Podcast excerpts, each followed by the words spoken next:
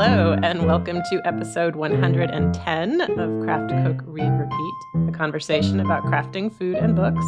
I'm Monica. And I'm Courtney. Today is Friday, March 3rd, 2023. Big thank you to all of our listeners, both old and new. We hope this podcast will continue to be something you put on repeat. How's it going, Courtney? Welcome to Sacramento, Monica. We are here in our hotel room looking at our beautiful state capitol, or we would be if we hadn't closed the curtains for better sound. But we're at Stitches West. We are. We're here for the yarn. It's pretty exciting because we are here with probably a thousand other people. Is that an exaggeration? Do you think?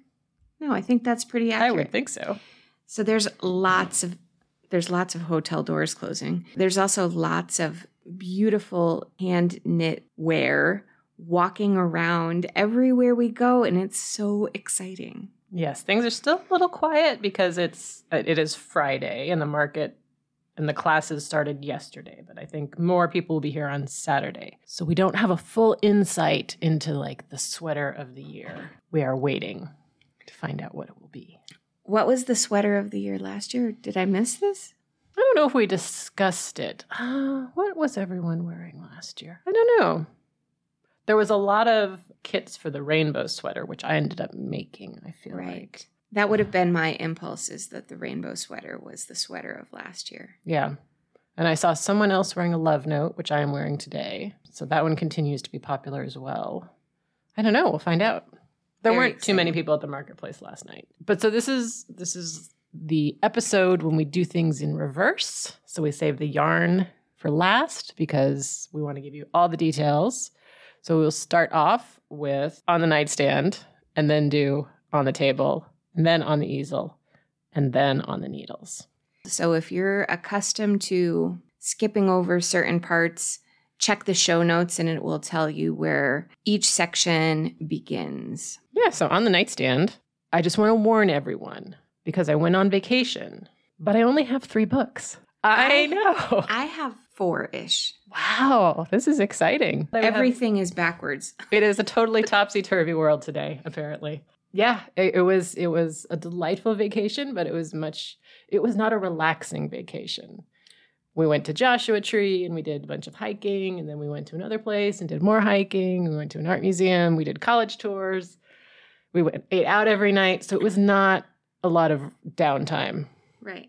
to work And it on reading. was, and you got snowed on. We got well, we didn't actually get snowed on, but there was snow in the mountains surrounding Los Angeles, which was just bizarre.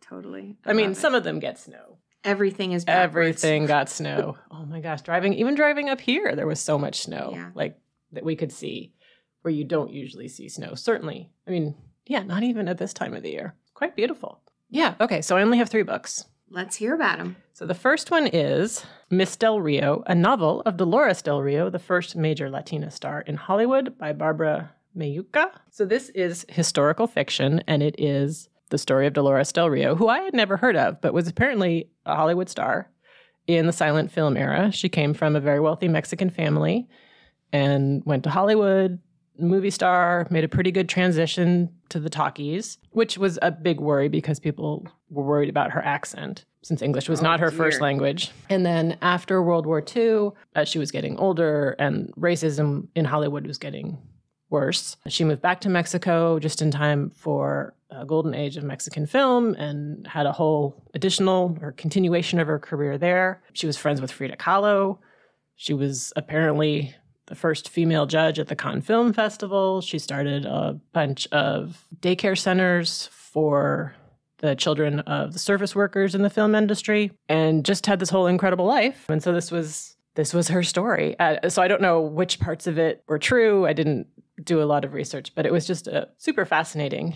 And as a bonus, it's told by a totally fictional, uh, lifelong friend of hers who grew up in her household, uh, was the daughter of one of the seamstresses, fled the country during the Mexican Revolution, ended up living in Los Angeles and kind of having a normal person life, reconnected with Dolores. There's a mystery in her background as well that you're also trying to solve. So you get the two contrasting stories of life of Mexican American women. The story was great. The writing was a little stiff at times, but the story was super fascinating and fun.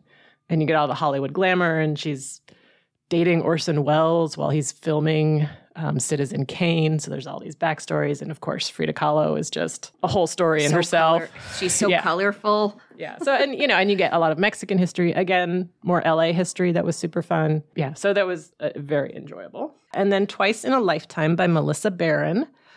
This a sort of a romance, kind of a little bit of sliding doors, time travel kind of business. It is the story of Ilsa. She is uh, late 20s, is from Chicago, has suffered from anxiety and depression her whole life. And she'd kind of gotten things together. And then her mom gets sick. And so she has to take care of her. And then after she passes away, it's just obviously very stressful. So she decides she needs a new situation, moves to St. Louis, finds a great new job, is able to buy a cute little house, and things are going pretty well. And she's meeting some nice new people, managing things pretty well. And then she gets a text from Ewan on her phone, and he says, I'm your husband, but we're not together anymore. He's clearly from the future. He has like photos of their wedding, and he's trying to What? save their relationship. This is the sliding doors thing. Oh, so she's okay.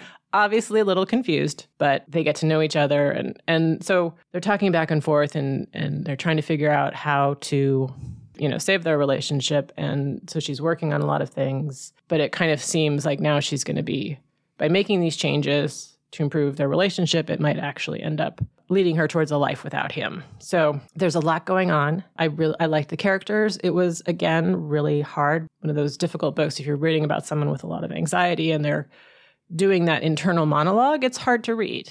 You know, even if it's not something that you suffer from, reading about it is really difficult. And she has gone through a ton of stuff. Her dad is horrible person, but she does have a really good support network. And she's, oh, she's an artist too. So there's a lot of cool art stuff that they talk about in her process. And she meets up with another artist. There's, there's a lot of really cool parts of this book, but also a really hard read. So I don't know that I would call it a straight up romance because there is so much other stuff going on. But I like the time travel part of not it's not I don't know what do you would call it. It's not really time travel. They don't Non-linear timeline.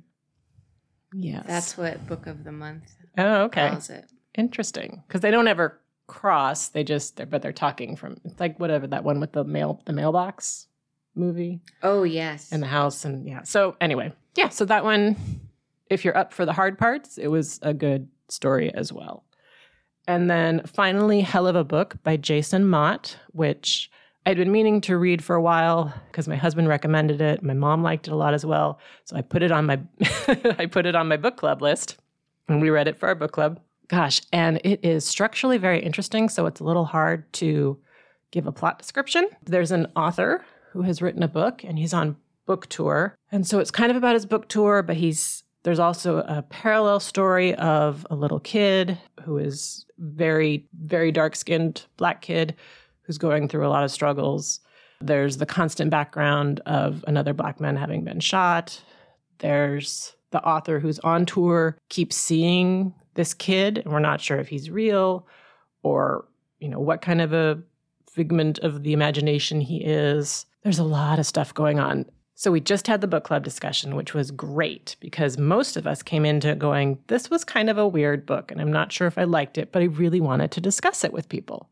And I think we all came out of it with, I don't know if a better understanding, but a more interesting understanding. We kind of talked through some things. So it was a really interesting book. It's also structurally interesting. So I think when I was summing it up, I said I, it felt like it definitely wasn't a beach read. You wouldn't pick this up just because you were looking for like a super fun, easy, enjoyable read, but it was worth a read. And I did ultimately like it. Enjoy seems too strong a word, but I definitely appreciated it. It won the National Book Award, I think. And it was very cool. I mean, there was a lot of interesting things, but you're not going to just be along for the ride. You have to be willing to do a little bit of work with this book. Ultimately worth it. And those are my three books. This feels so short. I feel like I should talk more, but I'll let Courtney talk. I can't believe this. It is truly. Uh, I know you have more books than me. I do. Wow.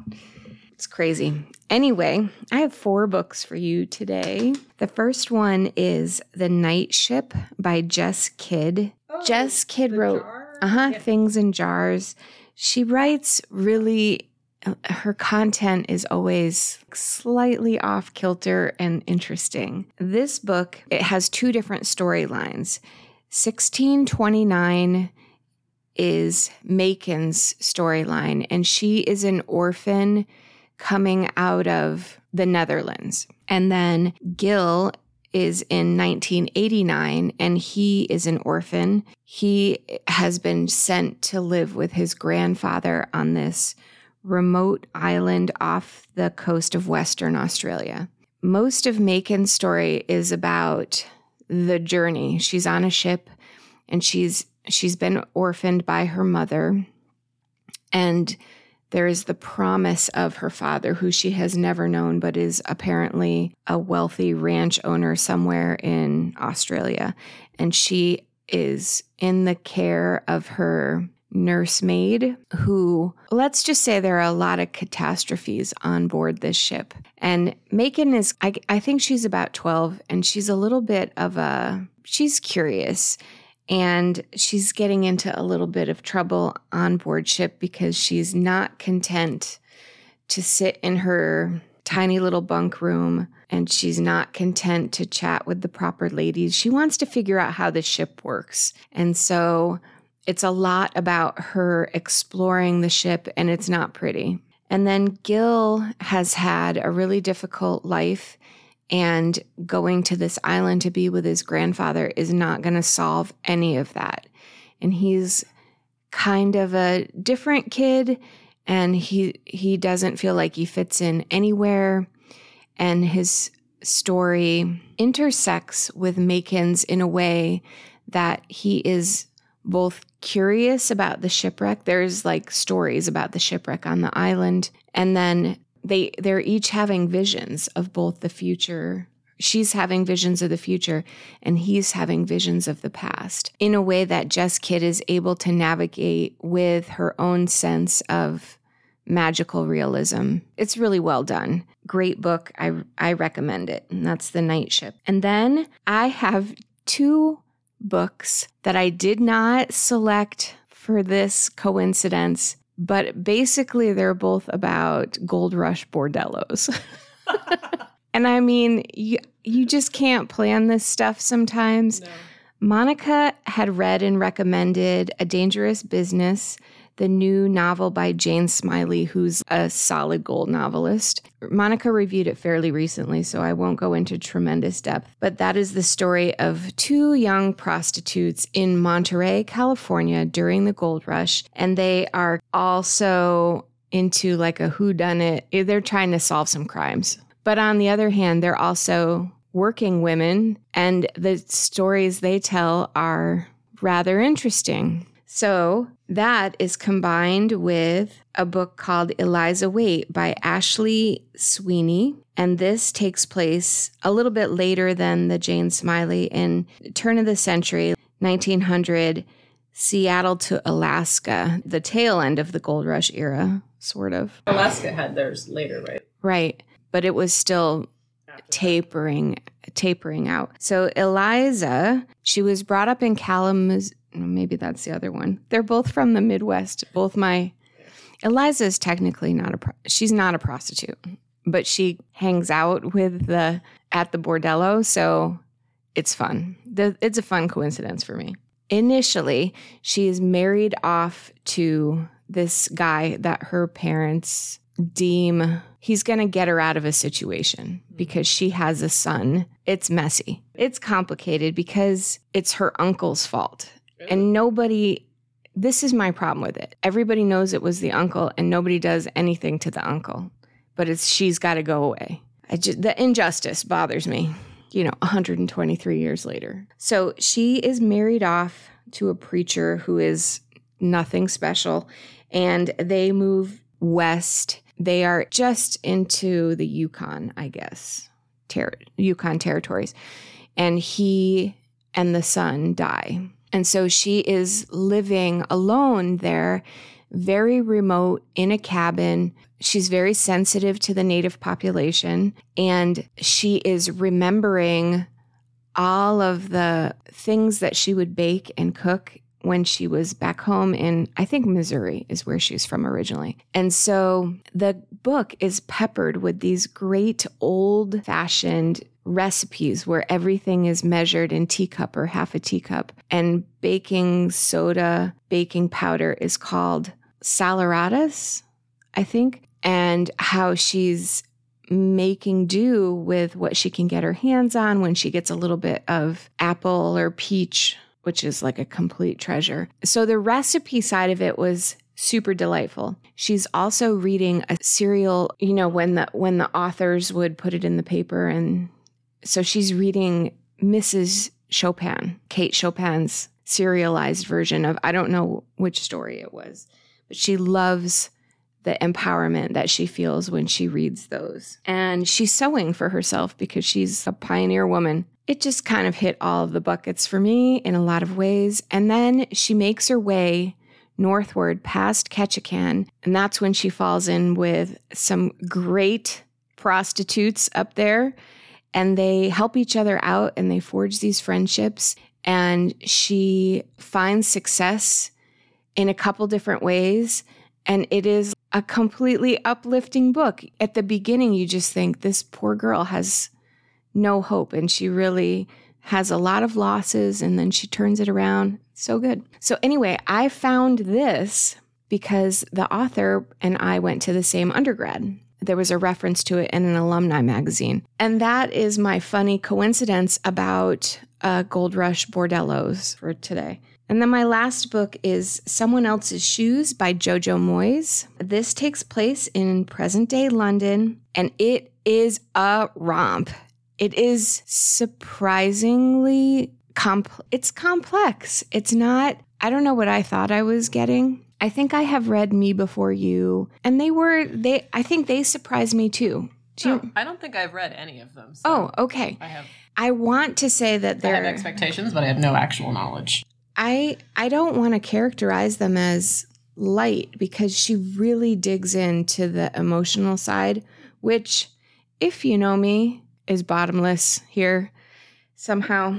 But this story is really about one main character whose name I didn't write down up here in Sacramento, and she is all of the sudden faced with a high value divorce on her hands her husband basically kicks her out, and she is used to a very particular lifestyle. And now she doesn't have that anymore. And she accidentally, there's a switch of gym bags.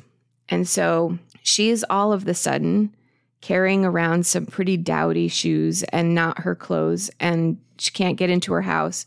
And she is sideways about it. On the flip side, the other character, Sam, picks up the fancy shoes. So it's it's Nisha is going through the high value divorce and Sam is like a normal person. And so she picks up Nisha's super fancy, impossible to wear stiletto Christian Louboutin heels and she has to go to a business meeting like right away. Everything is riding on this. So, of course, she's got to wear the fancy shoes into this business meeting.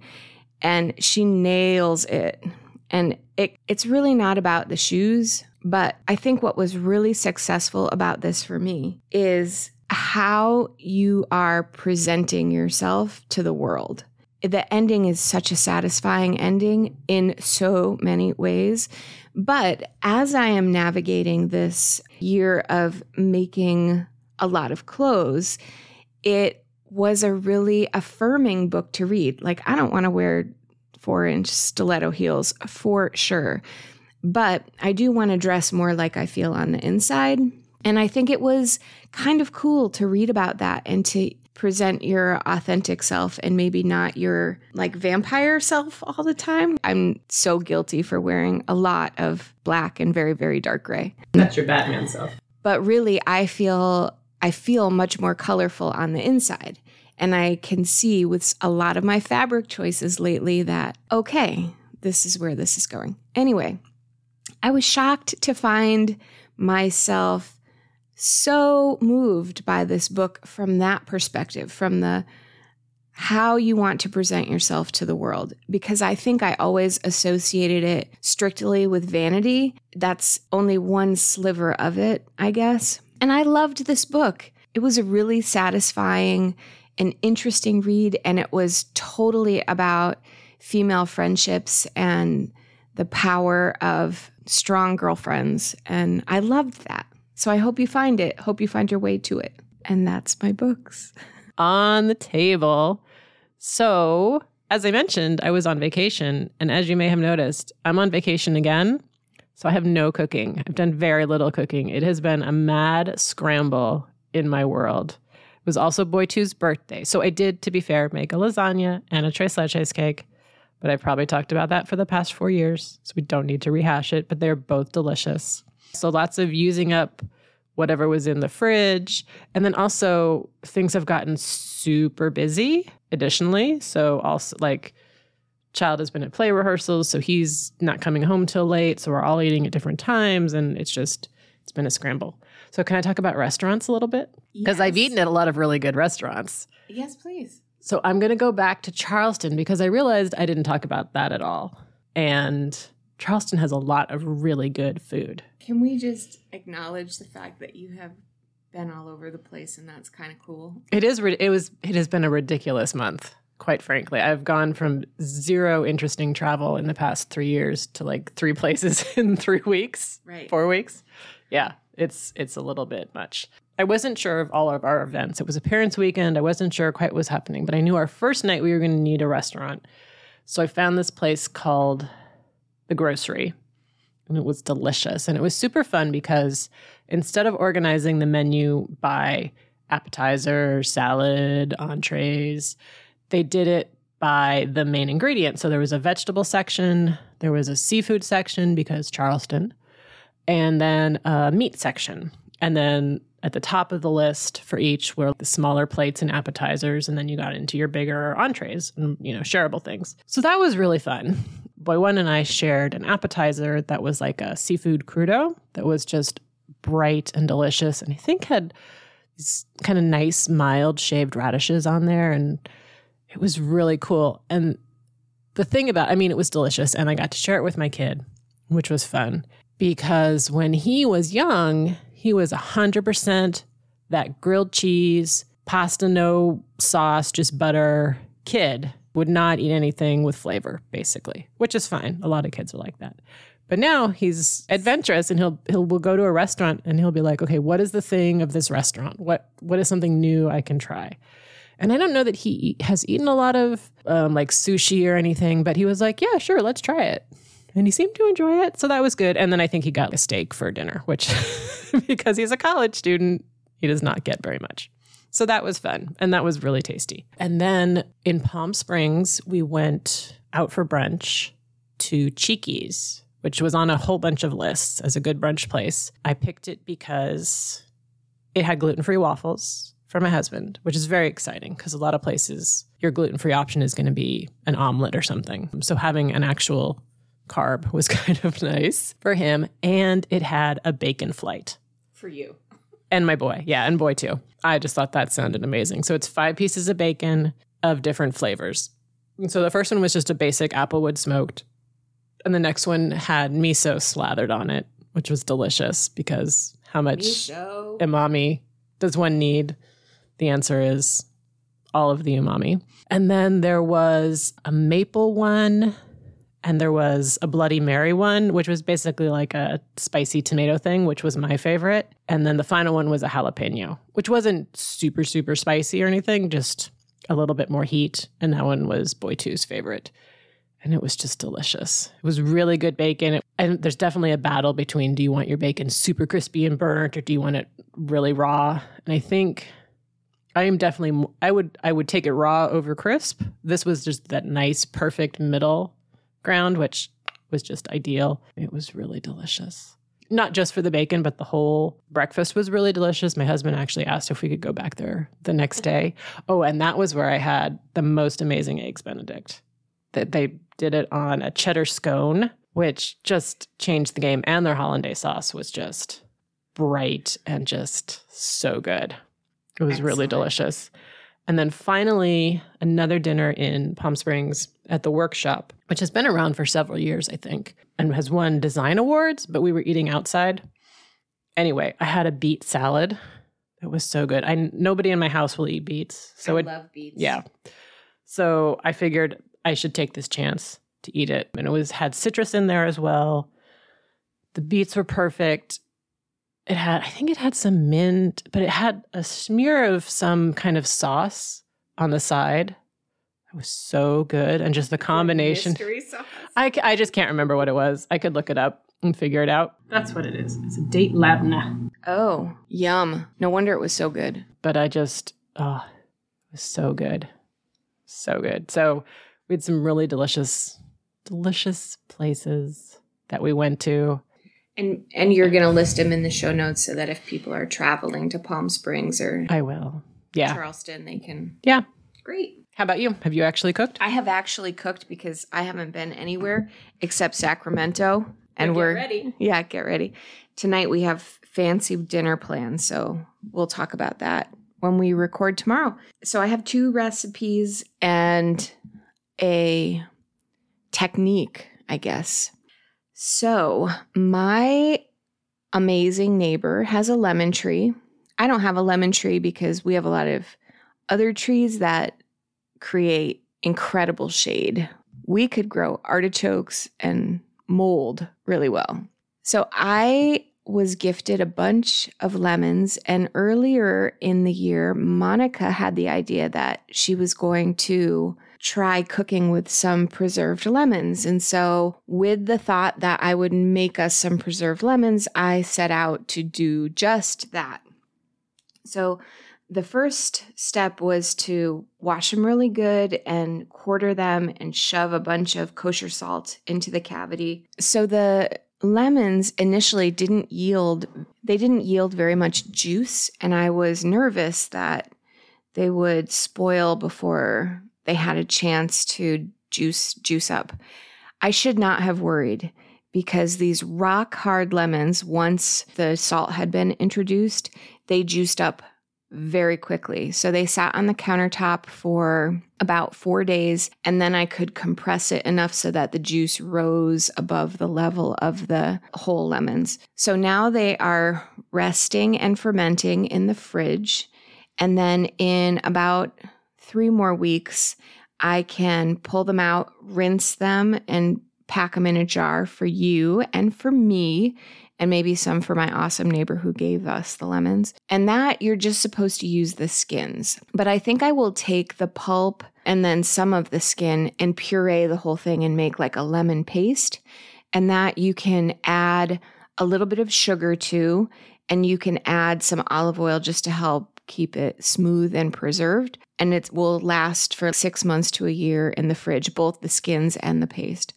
So I'm very excited for the lemon project that's been going on at our house. So now I actually have to figure out what to do with them. Yeah. Uh-oh. But I'm Pressure. seeing some great recipes like good risotto type things that would be Simon friendly or more chicken or vegetable tagine type recipes or chicken for us. So I'm very excited to see what we come up with with our preserved lemons, hoping that that all goes well. I have two other recipes for you. One is a vegetarian recipe because since since Monica was away, I'm taking up the helm there. I did a lemon artichoke and asparagus penne with garlic butter cream sauce. And it was delicious. yeah. I did use chicken stock, which totally erases the vegetarian, but you can use vegetable stock or water. And the reason why I use chicken stock is I wanted a lighter cream sauce. So you could also just use all cream and have it be super luscious and velvety. But that's how I lightened it up. And because we are omnivoric, sure, uh, it works for us. I loved this recipe so much. I think it would be much better with cascatelli, but I'm out. And for those of you who don't know what cascatelli is, oh, there's a show note here, but I don't know. I have talked about cascatelli a hundred times. It's a pasta that I love. Okay, onwards. I made chicken and and tomatoes with pesto and herbs, and I wrapped it in foil envelopes. So it was just a chicken breast that I lightly pounded and salt and pepper seasoning, and then not a lot of pesto, just maybe just a tablespoon, and then additional herbs and a little bit of olive oil. And I stirred that into the tomatoes. And then I spooned it on top of the chicken, closed it up, baked it for this sounds like the simplest thing. It made the most succulent chicken. It was, this is how I'm going to cook chicken forever now. no, that's not true, but nearly. It was such a delicious, tender chicken. All of that. I mean, it was really lean. It was super flavorful. This came out of my America's Test Kitchen family cookbook, and it called for zucchini, but I didn't have any, and I ended up cooking asparagus on the side. And then I served this over rice. It was such a great dinner, and it made for incredible lunch the next day. And because there was so much flavor and seasoning and moisture in the in the foil envelope that when I reheated it, it didn't do that weird chicken thing because there was enough moisture. So that is a new technique that I'm very happy to bring into my uh, repertoire. And I think that'll be a good one to teach my kid who's going to have his own apartment next year because it's a no fail way to cook a chicken breast and not have it be super overcooked, you know? Yeah. It's so easy. I have done that in the past with fish as well because it keeps the moisture in. So it, same thing, like doesn't yeah. get too dried out. And I think, it, I guess with fish, you could probably put the asparagus in the packet because it doesn't cook as long. But yeah, it's, it's, it's great. I haven't tested if it would work with parchment over foil. I mean, I, I think, think so. same, same. Yeah.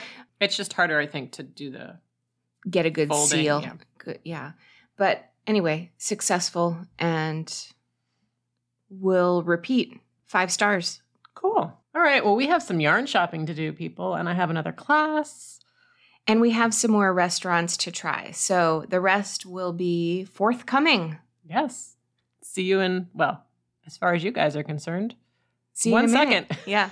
We're back. We are. Part, Part two. two. ah, this is always interesting. Um, so we've been eating good food. So we wanted to talk about that. This is our, we go to Sacramento and we eat fancy. So, we're about to tell you about our fine dining experience at Localis here in Sacramento.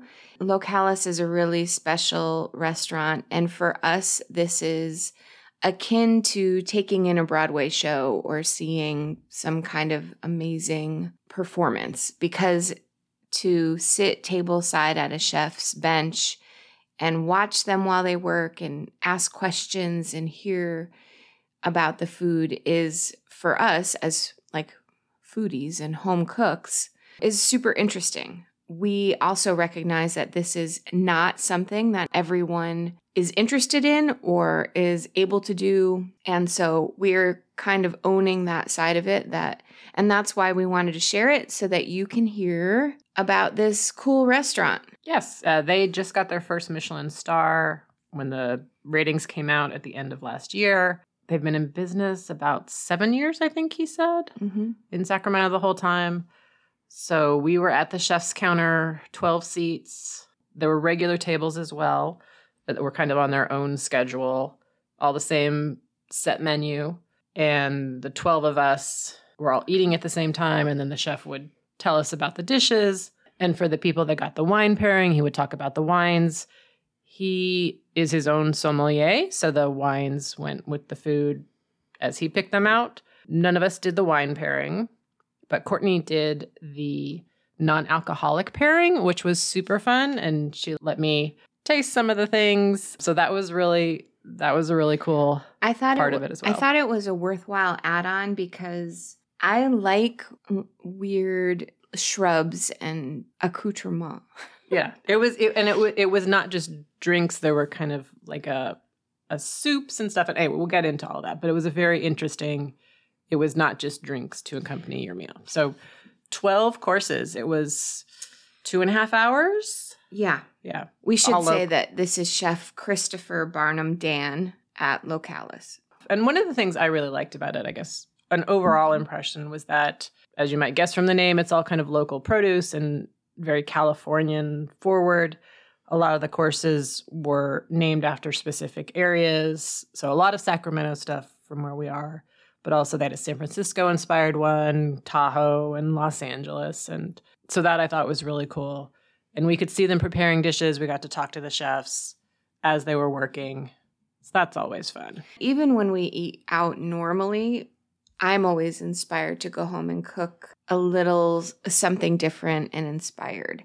So this will greatly affect well i'm not going to go home and make a 12 course meal but No. but there's always something there's always some really intriguing takeaway So we started off with what they called fancy French onion dip, which was like a puffed potato chip, but I mean, um, but like a long oblong one with some creme fraiche and caviar and pickled shallots, and so all those flavors together tasted like an onion dip, but obviously very elevated.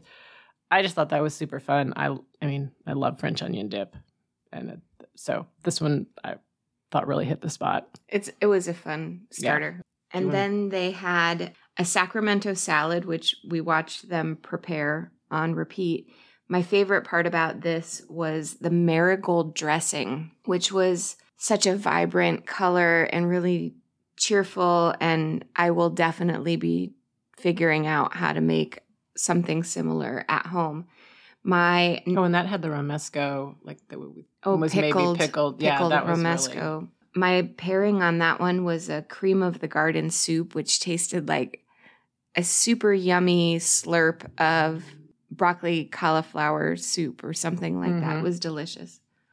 Maybe it was the romesco as well. Perhaps. Yeah.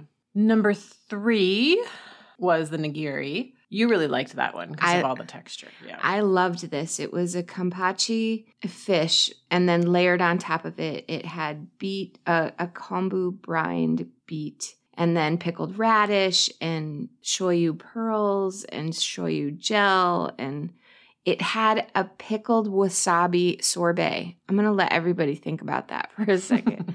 they brought it out, it was on dry ice, and then they cut it and put it, placed it on and it had a little puffed rice cake on top of it all. So when you bit into this thing, it had soft and crispy and crunchy and cold, and it was just all the textures. And I thought that was delightful.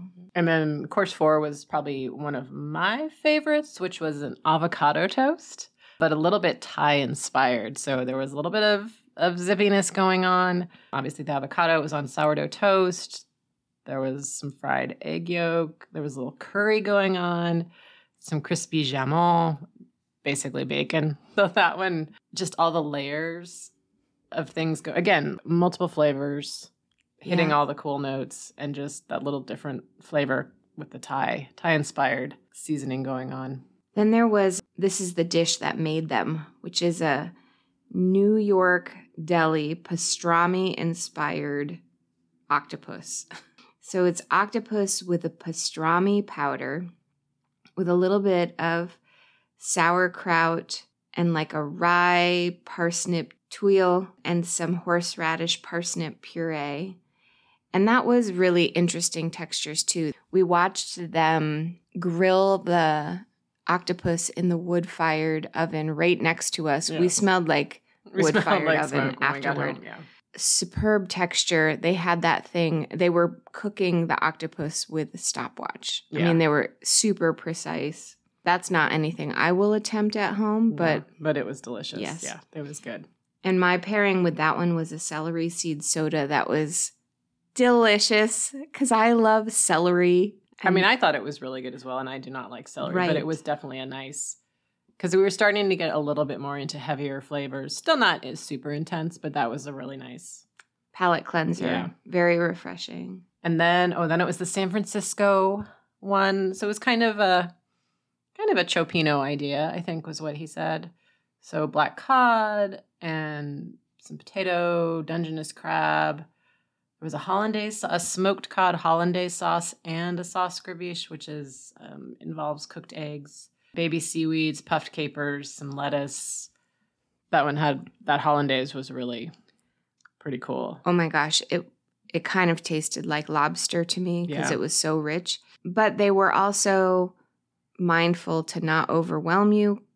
The portions were really reasonable so that you could taste things, but you weren't completely overwhelmed. Yeah, like maybe four bites of every. It was kind of Yeah. about what I was getting, Yeah. I think, and that was just perfect. My pairing on this one was an awesome mushroom clam in quotation marks chowder. So there was no clam in it. the mushroom It was kind of taste like a clam chowder. yeah, though, it had a little tang. I think that Yeah. the mushroom was like super frothy and Mhm. almost like a mousse. I don't know how they do it. I don't. I don't know how these That's people- why we pay them. eke the eke the flavor out of a mushroom, but But they it was wonderful. And then it was the Sierra one, a braised rabbit tortellini with stinging nettle pesto and mu- Mushrooms, lots of mushrooms, a garlic confit. I like rabbit, so I was super excited about this one. I was nervous because I am not a rabbit. It was just a little tiny bit of rabbit. It But There was was. a ton of flavor in that. I mean that that one that was when the flavors really started punching. I liked that one a lot. I mean, pasta and rabbit, so I was happy. The eighth course was called Painter's Palette. I was super excited for this one, and it did not disappoint. No, It was this little tiny palette, like an old wooden painter's palette, made out of matzah with six six little seven, yeah. little flavors. And the instructions, as per the chef, were to watch your dinner companion eat theirs because it's kind of an explosion of different notes and things hit at different times. Yeah. And that was sort of delightful. It was performance art that we could be included in. Yeah.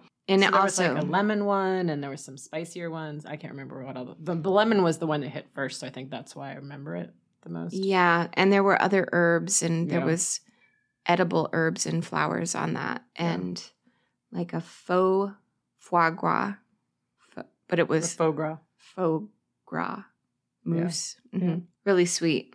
And then it was the little pupusa, Yep. Tiny little kind of silver dollar sized pupusa with a blue corn masa. Mm-hmm. And then inside was The kiwi pork chili verde. right. And it had wonderful toppings of like pickled red onion and kiwi salsa. And Oh, the hot sauce was actually pretty. It yeah, had a little bit of zip, yeah. which I feel like you don't usually, unless you're going to a specifically Mexican fine dining, you know, restaurant, or probably Thai. The European fine dining, you don't usually get a lot of spice Right. or heat. This so was this was delightful. and it totally matched with the blue corn masa, which I Yeah. thought had superb. It was so great, really flavorful.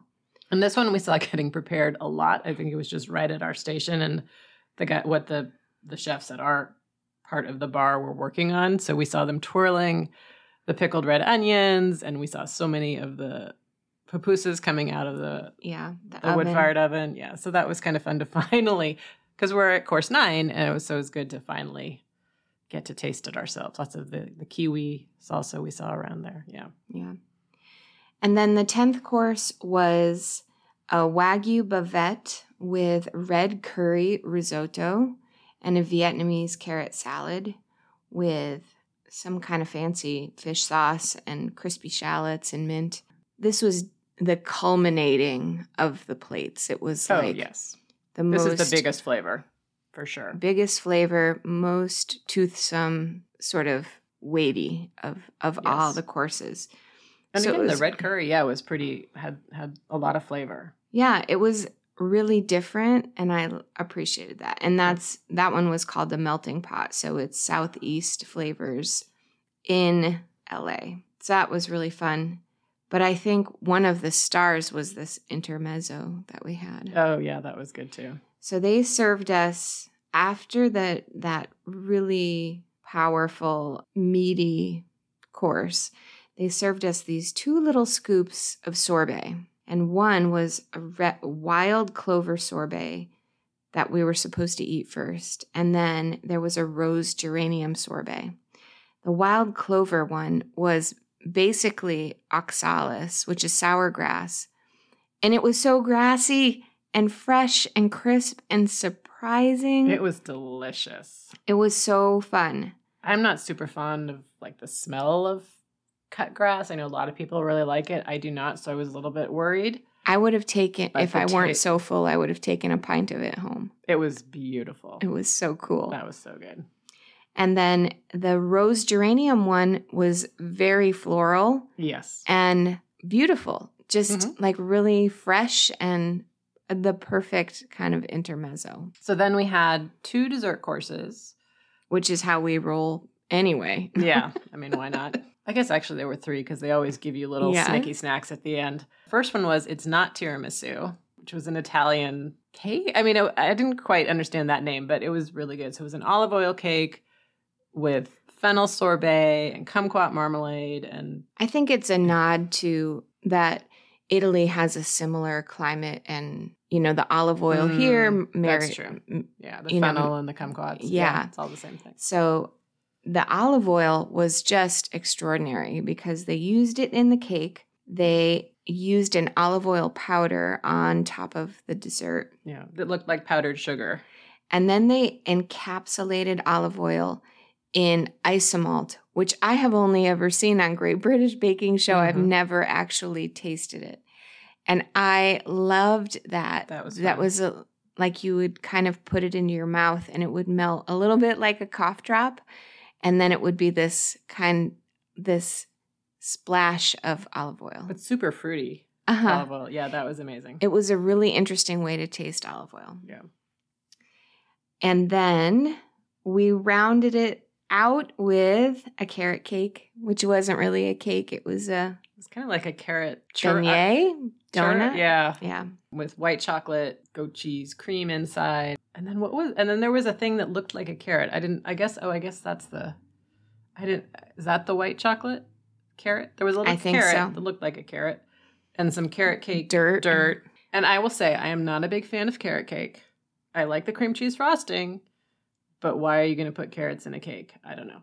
A lot of people like it, but this this was very tasty. This was very tasty. And mine was paired with carrot cake hot chocolate. You can just think about that for a minute. It was Carrot- actually amazing. Carrot cake hot chocolate. This was so good. It was light and weirdly carroty and weirdly chocolatey. There was a gentleman seated next to me who had also done the non alcoholic pairing. And he was like, dip your donut in the hot chocolate. And he was right. That was a great move. I thought it almost was caramely, like because I guess they had roasted the carrots, or I don't know what they did to them, but it got all that sweetness and the sugar, and It was exceptional. it was pretty cool. And apparently, they always have a hot chocolate on the menu, Finisher. Yeah. Yeah. and then they'll have different ones: peanut butter and caramel, and you know, I don't know what else. But yeah, we got carrots, so that was pretty good. And then then they brought us little final bits and pieces. There were some caramels and macaron and A little Uh, pâte de fruit. Yep, and a oh homemade Ferrero Rocher. Yes. Think, and then we got sent home with banana bread, a little individual loaf of banana bread For breakfast. for breakfast, which we were too full to eat. Yeah. Still the next morning, but it was It was totally an experience and I hope you'll forgive us sharing it with you because we we really really enjoyed it and it's not something it's certainly not something we do every no. a uh, very ever once I mean once a year. once a year when we're in Sacramento but we do think that it's it's kind of like art and dinner and performance and it's a it's a lot of super interesting things all wrapped into one and that's why we wanted to share it yeah, it felt like a really personal experience for the chef. He had picked the playlist. He knew the music that was that was all his music that he was picking. He had picked the drinks. There was an additional wine pairing you could do that was sort of really fancy, rare wines and extra special Yeah. stuff. Which I don't know that anybody did that, but it just all felt like his place. And Yeah. he talked about it all, and he was really friendly, and it, was, it was, nice. really interesting yeah. Yeah. so thanks everyone for letting us share that yeah. And then uh, we have some easel adventures to talk about. yes that's not nearly as exciting as I don't know. Those pictures were pretty cool.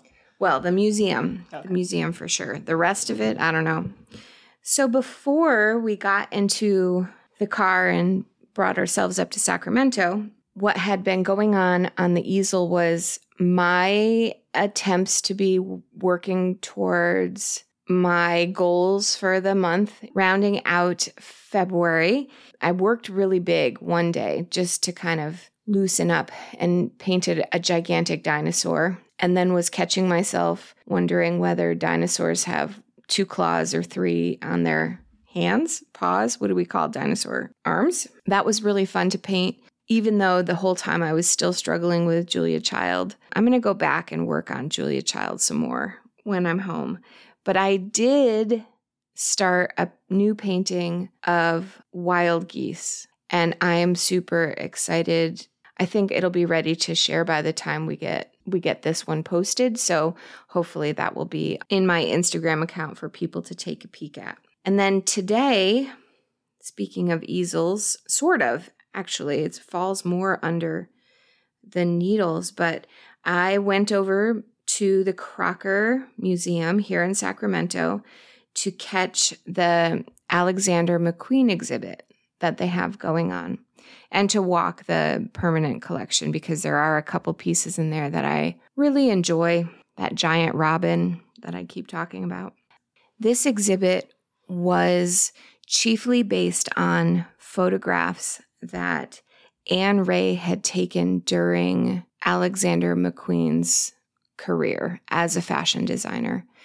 And I really honestly didn't know his biographical story. I knew that he had had some controversy, and I knew that he had jumped around between a couple fashion houses, but I didn't realize he was so young. I didn't realize that he was really struggling, and I had no idea of his personal biography. The very compact exhibit, though, was super moving because she was granted access to all facets of his creative life and she knew him really well and he paid her in clothes and so when they'd show up someplace she'd be wearing his jacket and they'd be talking and everything and then he'd turn and say hey nice jacket which i just think that's kind of charming my takeaway from the exhibit was that he really wanted to protect women and the clothing was the armor in a lot of ways and that's for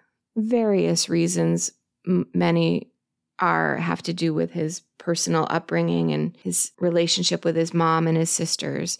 And he there were a few quotes during the exhibit where he said that he wanted to put something on a woman so that she looked untouchable, that nobody would hurt her. And I just thought that language was very interesting. He had a whole collection that had incredible bird themes I guess he was into falconry and he he did a couple pieces with like fully taxidermied birds of prey and a lot of his fabric choices have bird themes in them or feather and plumage. One of the things that I really appreciate about the Crocker Museum is how their curators tackle thornier sides of the the more challenging things. For example, he designed a piece using horsehair like as a skirt and that was kind of a tribal reference and now we would definitely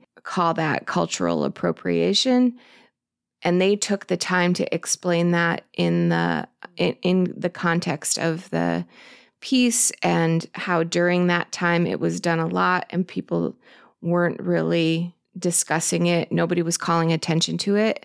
But now that would definitely be walking a line or crossing a line and just sort of acknowledging it so that a conversation can continue about those references.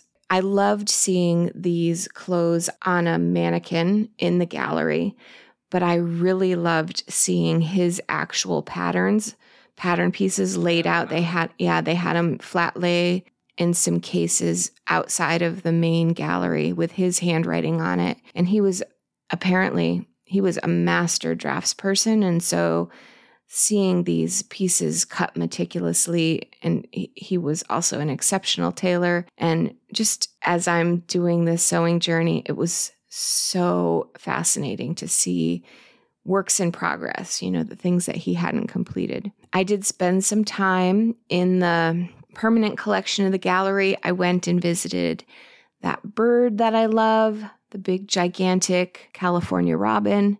I went and saw the ceramic piece that was hard to photograph last year, but it's the this is the Crystal Mori piece, Venus on the Waves, and it's just gorgeous piece of porcelain. It's very erotic. I mean, it's super cool. And then I looked at some of the Crocker family china, which I love. There was an old man in the gallery and he caught me taking photographs of it and I tr- was trying to photograph the underside of a teacup and he goes, "Well, I guess it's pretty." it made me laugh. And then I saw a new, I found a new favorite piece. It's a George Grosz watercolor called Street in Paris from 1930. And it's this really sweet street, like streets of Paris. These two people are walking away, and there's a little girl with a red beret walking towards the viewer. I think what's magical about this piece is that the woman's calves are just negative space. And then her actual like the gait of her shoe is just so exact and amazing that you your brain does the your brain does the work for the rest of that of of her figure. I just think it's a really lovely painting. So glad to have found a new piece yeah, I, I think that this Alexander McQueen exhibit might be touring a little bit. So if you're interested, you could look for it in your area, or maybe there's a little a little write up on the Crocker Gallery or Crocker Museum's website. It was I'm really glad that I went over and caught it. So that is the easel. Okay, time for the star of the show on the needles. But first, what have I actually been working on? When last we spoke, I had started a sweater, and I have since frogged that sweater and started another one. So I was working on the Paul Klee sweater, which is a super cool pattern by Midori Hirose, and I love it, and I'm going to make it. However, the yarns I had chosen were just fighting with each other. And I had posted a photo, and you guys gave me some great suggestions about another color to throw in there. And as I was doing it, it just felt like I loved my mini skeins and I loved my speckly yarn. And I felt that putting them together, I wasn't noticing either one of them. All I was getting was just color everywhere. And I wasn't going to be happy with the finished object. And uh, you weren't going to notice the sweater. It was just going to be all this color, which was not what I wanted. So I pulled it out. And I think I'm going to need to rethink my Paul Klee and make it a little more planful and sit down. And I've been looking for things this weekend. Still not there, but it will happen sometime. So, but I do love my speckle yarn, which is from Lemonade Shop, Simple Sock, in the colorway Ugg People, which I just find delightful. So it's kind of a very, very pale gray background with just bright pops of color. Super fun. So, what I have made it into, or I'm attempting to make it into, is a grid lines sweater by Susanne Sommer. So, same yarn. This pattern has been in my queue for years, years and years, very long time. It's kind of a boxiest shape, basically stockinette, but every so many rows, you do a purl row. So you end up, and you're slipping stitches in other spots. So you end up with squares that outline, that are outlined by these purls and slip stitches that make grid lines. This construction is also super cool. You're knitting it in pieces. You knit like the right front and then the right back, and then you're going to connect it all somehow. I haven't gotten that far. So you do have to be pretty precise with, well, theoretically with your gauge, but you at least have to you have to decide how long you want it to be because you're knitting it sideways. So you cast on the number of stitches you need to get from your collar to your hem all at once, and then you're knitting sideways out from the center.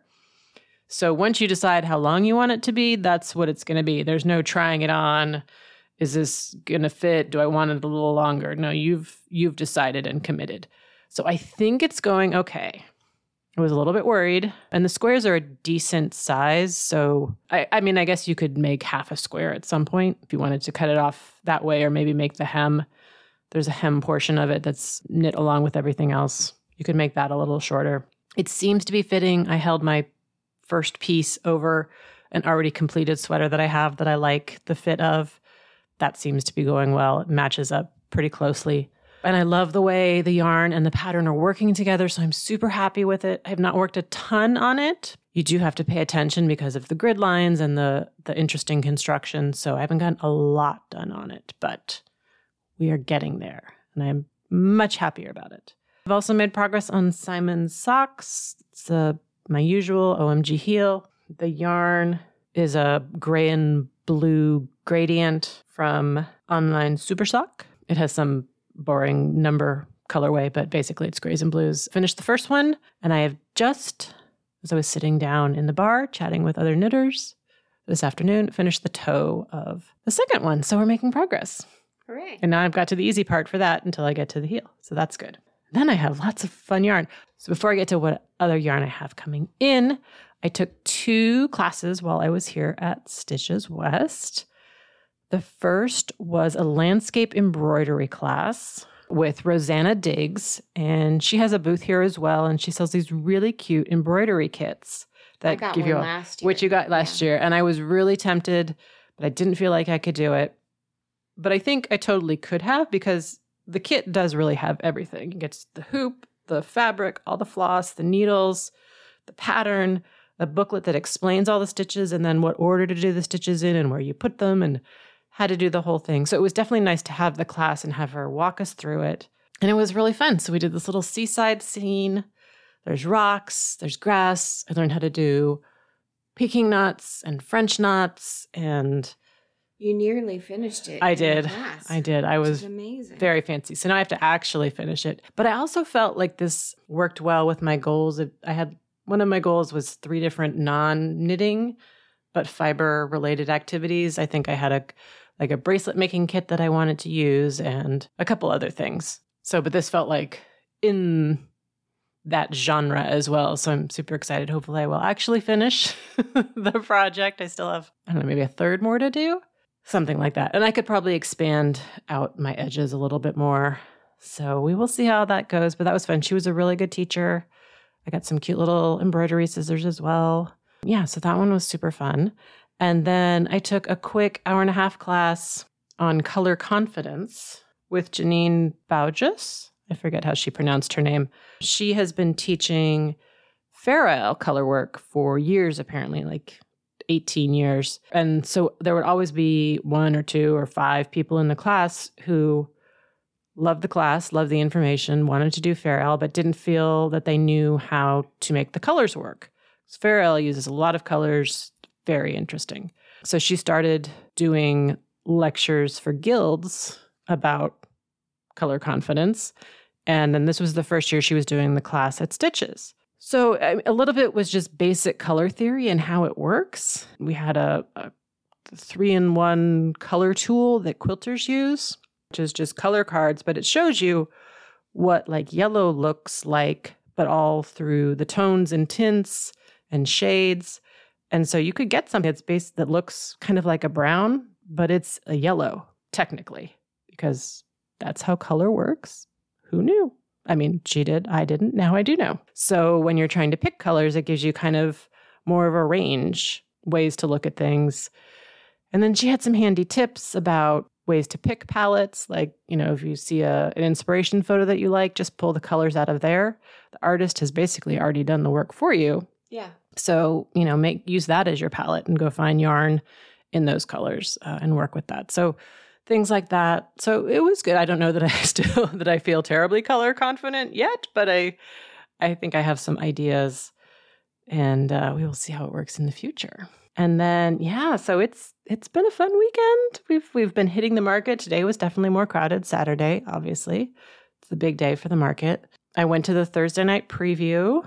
That was really quiet and nice.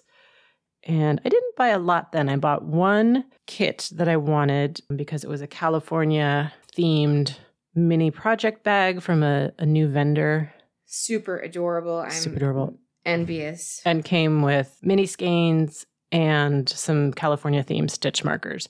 And that one did sell out pretty quickly. So I'm But we can still link to that maker. Yes, so in because case people are interested in project bags. Yes, because we did go back to that booth and we both bought additional project bags because They're, they're, really, really, well made and Yeah. fun. I have one with a cheetah. Yes. It's so great. aqua fabric with cheetahs on it. It was very Courtney, and then a bright lining in the inside. My main thing that I was looking for was yarn for a dark Academia sweater by Sharon Hartley, which came out a few months ago. Oh, in October. It looks like a kind of basic yoke sweater, but it has color work that looks like very gothic, the outlines of a very gothic stained glass window. So I really, it's just gorgeous. It's going to be a very mind intense, lots of paying attention kind of sweater. So I wanted a nice, dark, moody background and then a bright, contrasty contrast color. So we spent, I mean, we spent three, two and a half days looking at dark moodies. I figured that was kind of the key.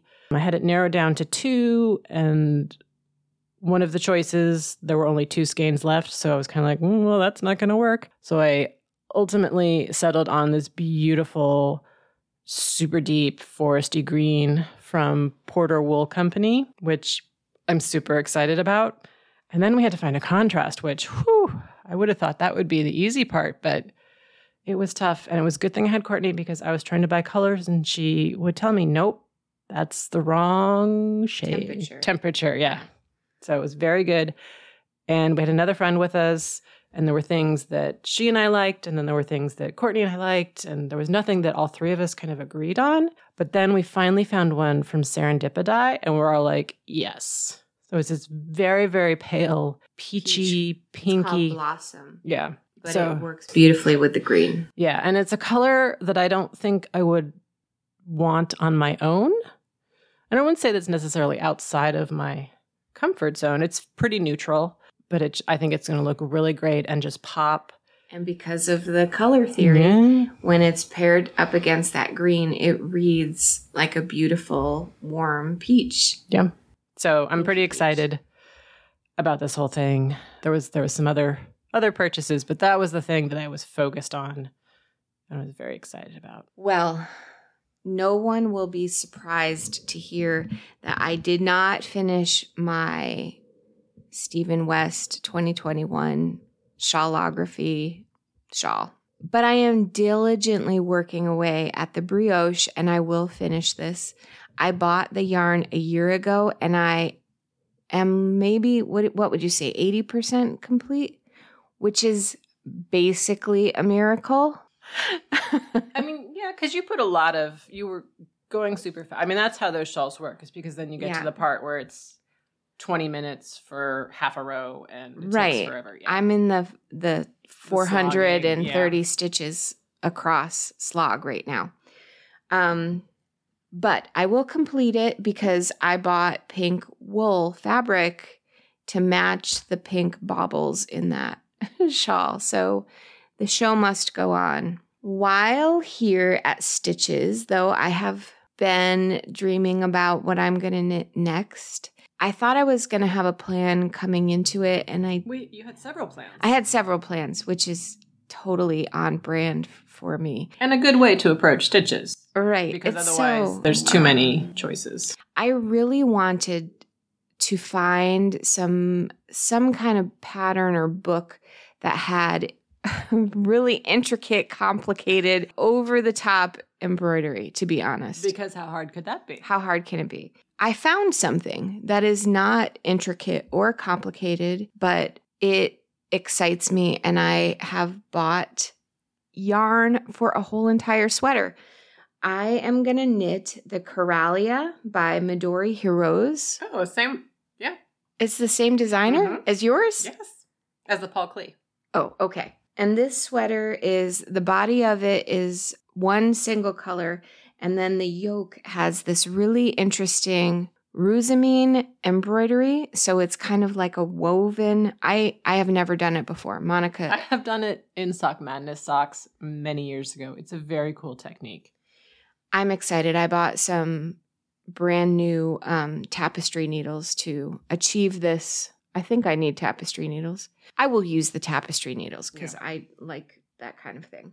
And so, to make my life really easy, I bought a Miss Babs Katahdin. This is like one gigantic skein of gorgeous fingering weight yarn that will do the whole sweater. How do you like that? and it is in beanstalk. And I'm so excited. It's like a deep green. It's totally a Courtney color. And I will, Monica's going to give me a little bit of scrap yarn to do the woven part because it doesn't really require that much yardage. And that allows me to really play with my color palette. And then I actually bought Impulse Yeah. yarn. That was very exciting. I saw this blue yarn at the Teton Yarn Company, and it is called Mountain Stream. And it is a, a really beautiful blue with a little bit of turquoise running through it. A river runs through it, basically. And I I'm thinking maybe a sweater vest, a V-neck sweater vest. I haven't found it yet. I have no idea. We'll see. It is beautiful. I have never seen her move that quickly around yarn. They only it. they only had three skeins, and it was it's like right in that range for how much I need for a sweater vest. And I had a show panic moment where it might not be there. And that's probably going to be it for me yarn wise. There is one other. Can I talk about what I, what I think the show Oh yeah. like- so walking around stitches is really exciting because you get to see what everybody else is wearing and you get to see all of the pattern the sample uh, knits in each booth and and see what's kind of trending well the sample pattern trend that i noticed right away was the pressed flower mostly the shawl. mostly the shawl. There, we did see a couple hat samples, and then we saw a couple cardigans, Mhm. and there's a cowl online that I had Mm. flagged before we even came that Oh. I really loved. And so I am super excited to find maybe in a little while find yarn to do that because as a pattern I think it's really fun. But the walking around sweater of the year was Monica's love note. Yeah. Which is funny because that pattern came out several years ago. And when I was looking last year for yarn for it, because I felt like I was the last person to have made it, there were a ton of them, tons of shop samples, tons of people wearing them. And I talked to one vendor who was wearing hers today. And she said she felt like she was the last person to knit it. I was like, nope. so Yeah. that was really interesting. We saw Uh, so many of them, especially many. yesterday. Yeah. So that was really fun. So there was also the boucle yarn, Yes. which that was not everywhere, but in a lot of places. People were using it especially for their stitches exclusive colorways, I thought. So they have a special colorway specifically for stitches and the dyers would do it on all their bases. And so there was a lot of boucle. The boucle was strangely compelling, except that a lot of neons and very bright 80s colors or 90s, I don't know. Yeah. So that kind of held me back, and I wasn't sure what you would do with the boucle. But yes, the zebra stripe was the other thing we saw in several places. And so by zebra stripe, you mean One of the plies of the yarn, it's not fully marled. Marled when you have two different colors and they're twisted together. This one would be maybe a four ply, or I, I don't know exactly, but it would have one thin stripe of black running through the skein. And it was interesting because we saw a couple. It, I would have thought they would all end up working out the same, knit up, but we saw a couple different examples. Some of them, the black was much more noticeable. Some of it was very subtle and just textured.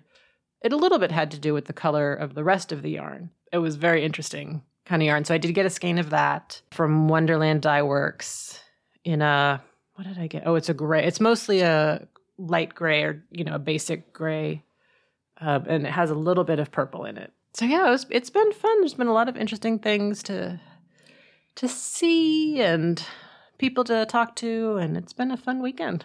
Absolutely. It's always great to be around people who are doing what they love to do and are so joyful about it. And we feel really lucky that it's right in our backyard and it's easy for us to just drive up here Mm-hmm. and we're not impacted by all of the snow that's happening in Oh, the rest of California. Oh my gosh.